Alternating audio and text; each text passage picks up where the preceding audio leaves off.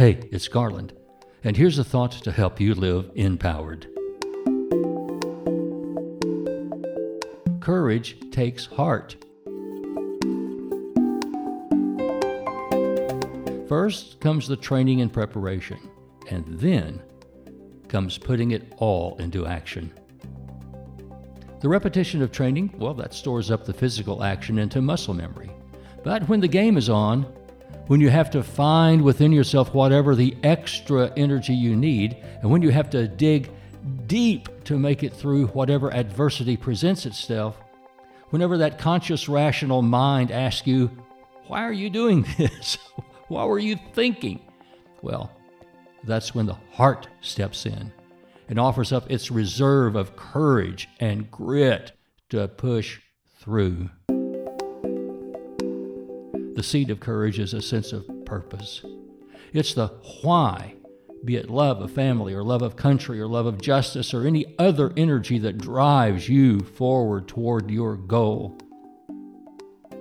The striving you experience is courage building. The striving you experience is confidence building, and the striving you experience is resilience building. You know, when sports coaches appeal to their players to just give a little more than they think they can, well, they don't rehash the playbook.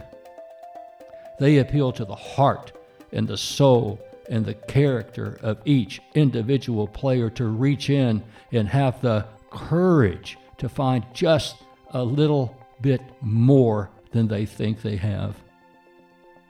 The courage to play through personal doubts, the courage to focus only on the task that must be done now or else.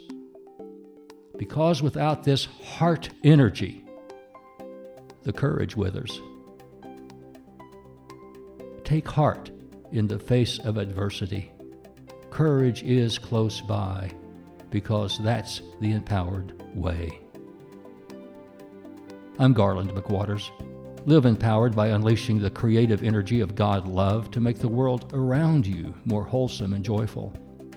Enliven the heart, enlighten the mind, encourage the spirit, and enlarge the expectations of living in yourself and in others.